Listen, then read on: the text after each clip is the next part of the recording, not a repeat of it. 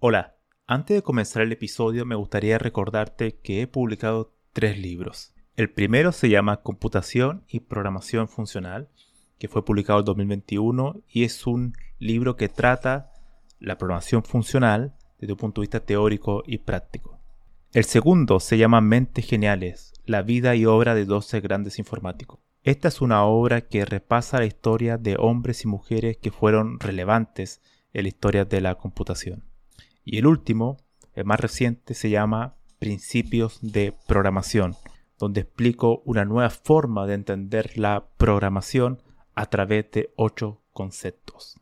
Todos estos libros se pueden encontrar en librerías en España o en Amazon y también en Latinoamérica se puede encontrar a través de Mercado Libre y Busca Libre. Para más detalles pueden visitar mi sitio web camilochacón.com. Hola a todos, bienvenidos a este nuevo episodio del podcast en número 19 de la segunda temporada. Y hoy el tema en cuestión que quiero tratar es el tema de la semántica. La semántica desde dos puntos de vista distintos. El primero es de la semántica relacionada a los lenguajes de programación, que generalmente es la más conocida es decir, la búsqueda del significado de los programas que construimos. Y el segundo punto de vista es el lado más referente a, la filosofía, a la evolución de los términos que usamos para comunicarnos. Eh, cuestiones como la referencia y el sentido y la búsqueda del significado en, las cosas que decimos, los conceptos que usamos. Bueno, eso vamos a andar en la segunda parte de este episodio. El primero, la parte de la semántica computacional, la parte técnica. Primero tenemos que definir qué es la semántica. La semántica es el significado. En, el caso del lenguaje natural es el significado de lo que decimos. No es tan solo un tema de sintaxis o de ortografía, de cualquier cuestión del orden de una estructura simbólica sino es más allá, es en el sentido de qué significa realmente aquello. Y en el lenguaje natural, bueno, uno puede expresar muchas cuestiones, pero pueden significar otras. Lo mismo ocurre con los lenguajes de programación. Para los informáticos, para nosotros que somos informáticos, nuestro lenguaje, nuestro vehículo, por así decirlo, primordial, solo lenguaje. La ciencia de la computación es un área eh, donde existen lenguajes por todos lados, todo lo que hacemos prácticamente tenemos que ocupar algún tipo de lenguaje formal. Y todos ellos tienen algún tipo de, semántica. Ahora bien, así como un lingüista, por ejemplo, hay personas que estudian el, español o cualquier otra lengua, lenguaje natural, el lingüista estudia la estructura eh, más básica y profunda del lenguaje para entenderlo mucho mejor y cómo ha sido su evolución histórica en esta. Lo mismo hace la persona que se dedica a la semántica computacional, pero desde el punto de vista no de un lenguaje natural, sino más bien de un lenguaje formal, en este caso los lenguajes de programación.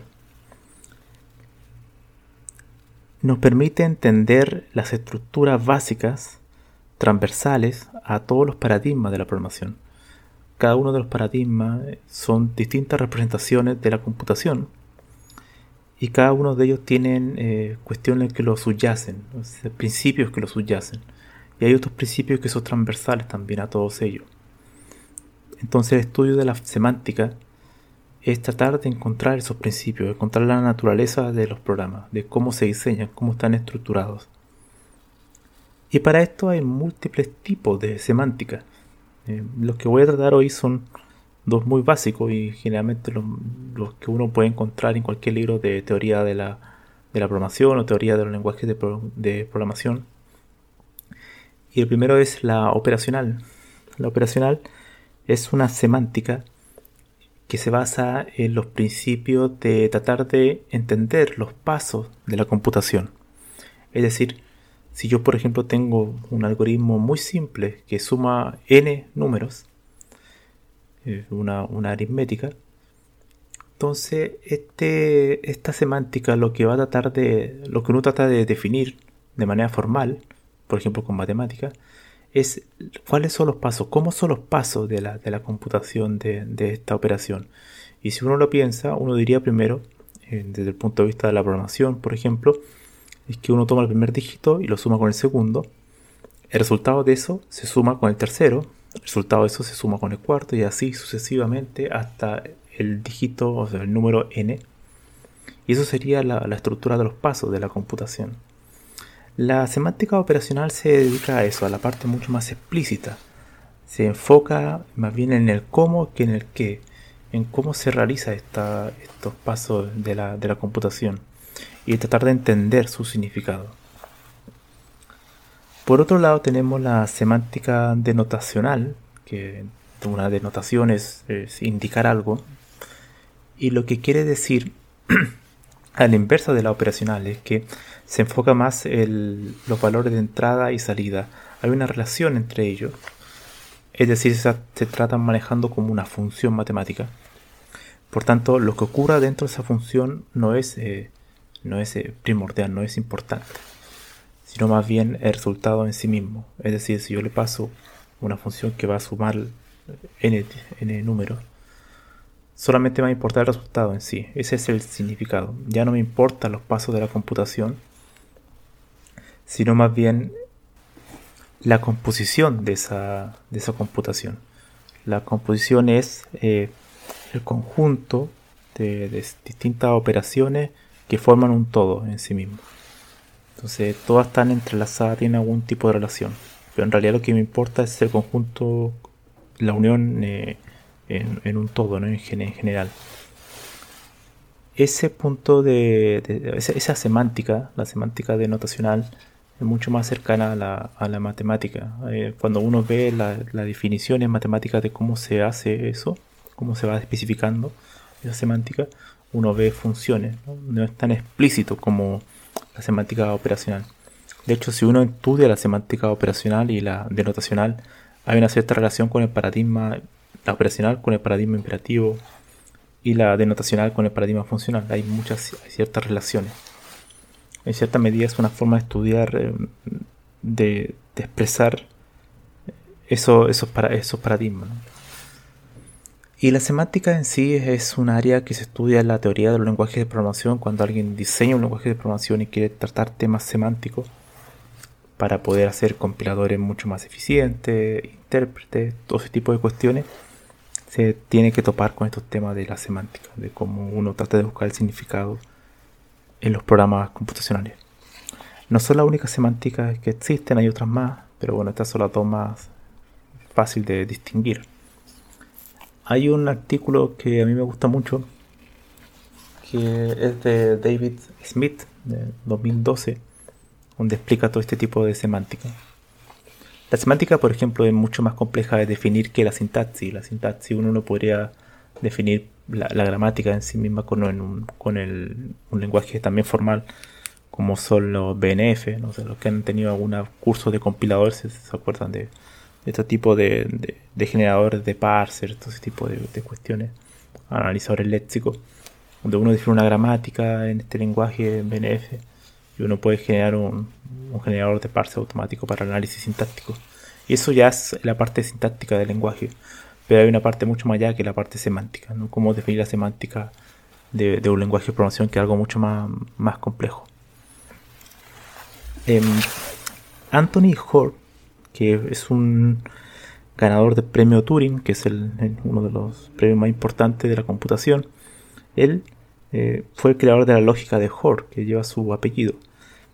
Él eh, trajo fuertemente la parte de la verificación formal y también en el tema de la semántica. Tiene de hecho un libro junto con otra persona que si no me equivoco se llama Jen Finn. A ver, voy a corroborar. Chifen. Con Chifen.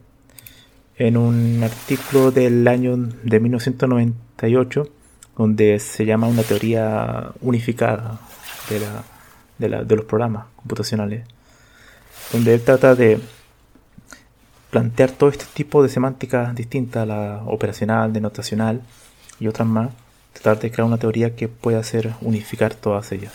Muy interesante ese artículo, también lo voy a dejar en la descripción de este podcast para que lo puedas leer porque enseña los principios no tan solo de ese tipo de semántica, sino también los principios de la programación, la diferencia entre paradigmas y cuáles son las cuestiones que subyacen a cada uno de ellos. Es muy, muy interesante de leer. Ahora bien, la segunda parte, la semántica, desde el punto de vista mucho más eh, filosófico, tiene que ver con una cuestión que es muy importante para cualquier profesional de cualquier área. Y es esclarecer cuáles son los términos, el significado de los términos que ocupamos día a día. Hay muchas personas que ocupan términos como, por ejemplo, sistema, algoritmo, y generalmente se están refiriendo a cuestiones totalmente distintas.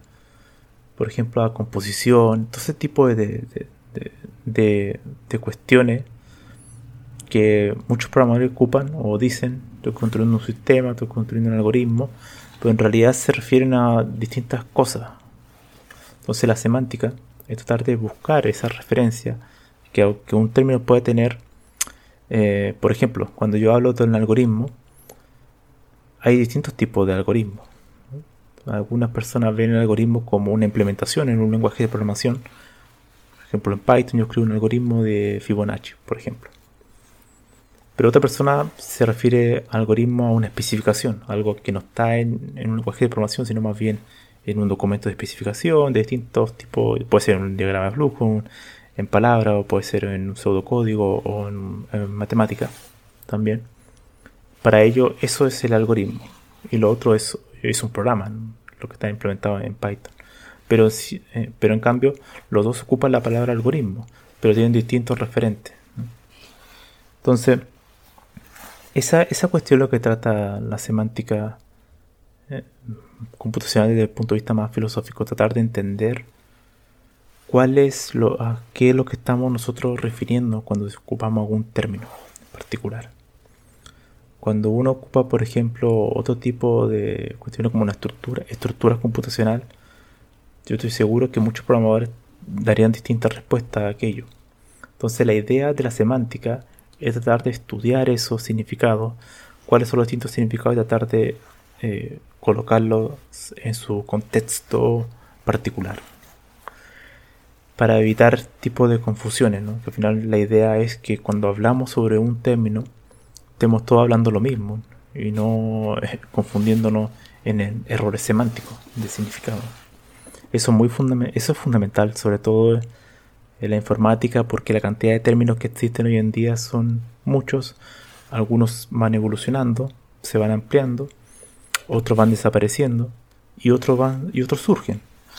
Por tanto, es primordial que cuando ocupemos términos sepamos lo que estamos hablando y que todo lo que estemos hablando sobre ese término nuestra referencia sea la misma.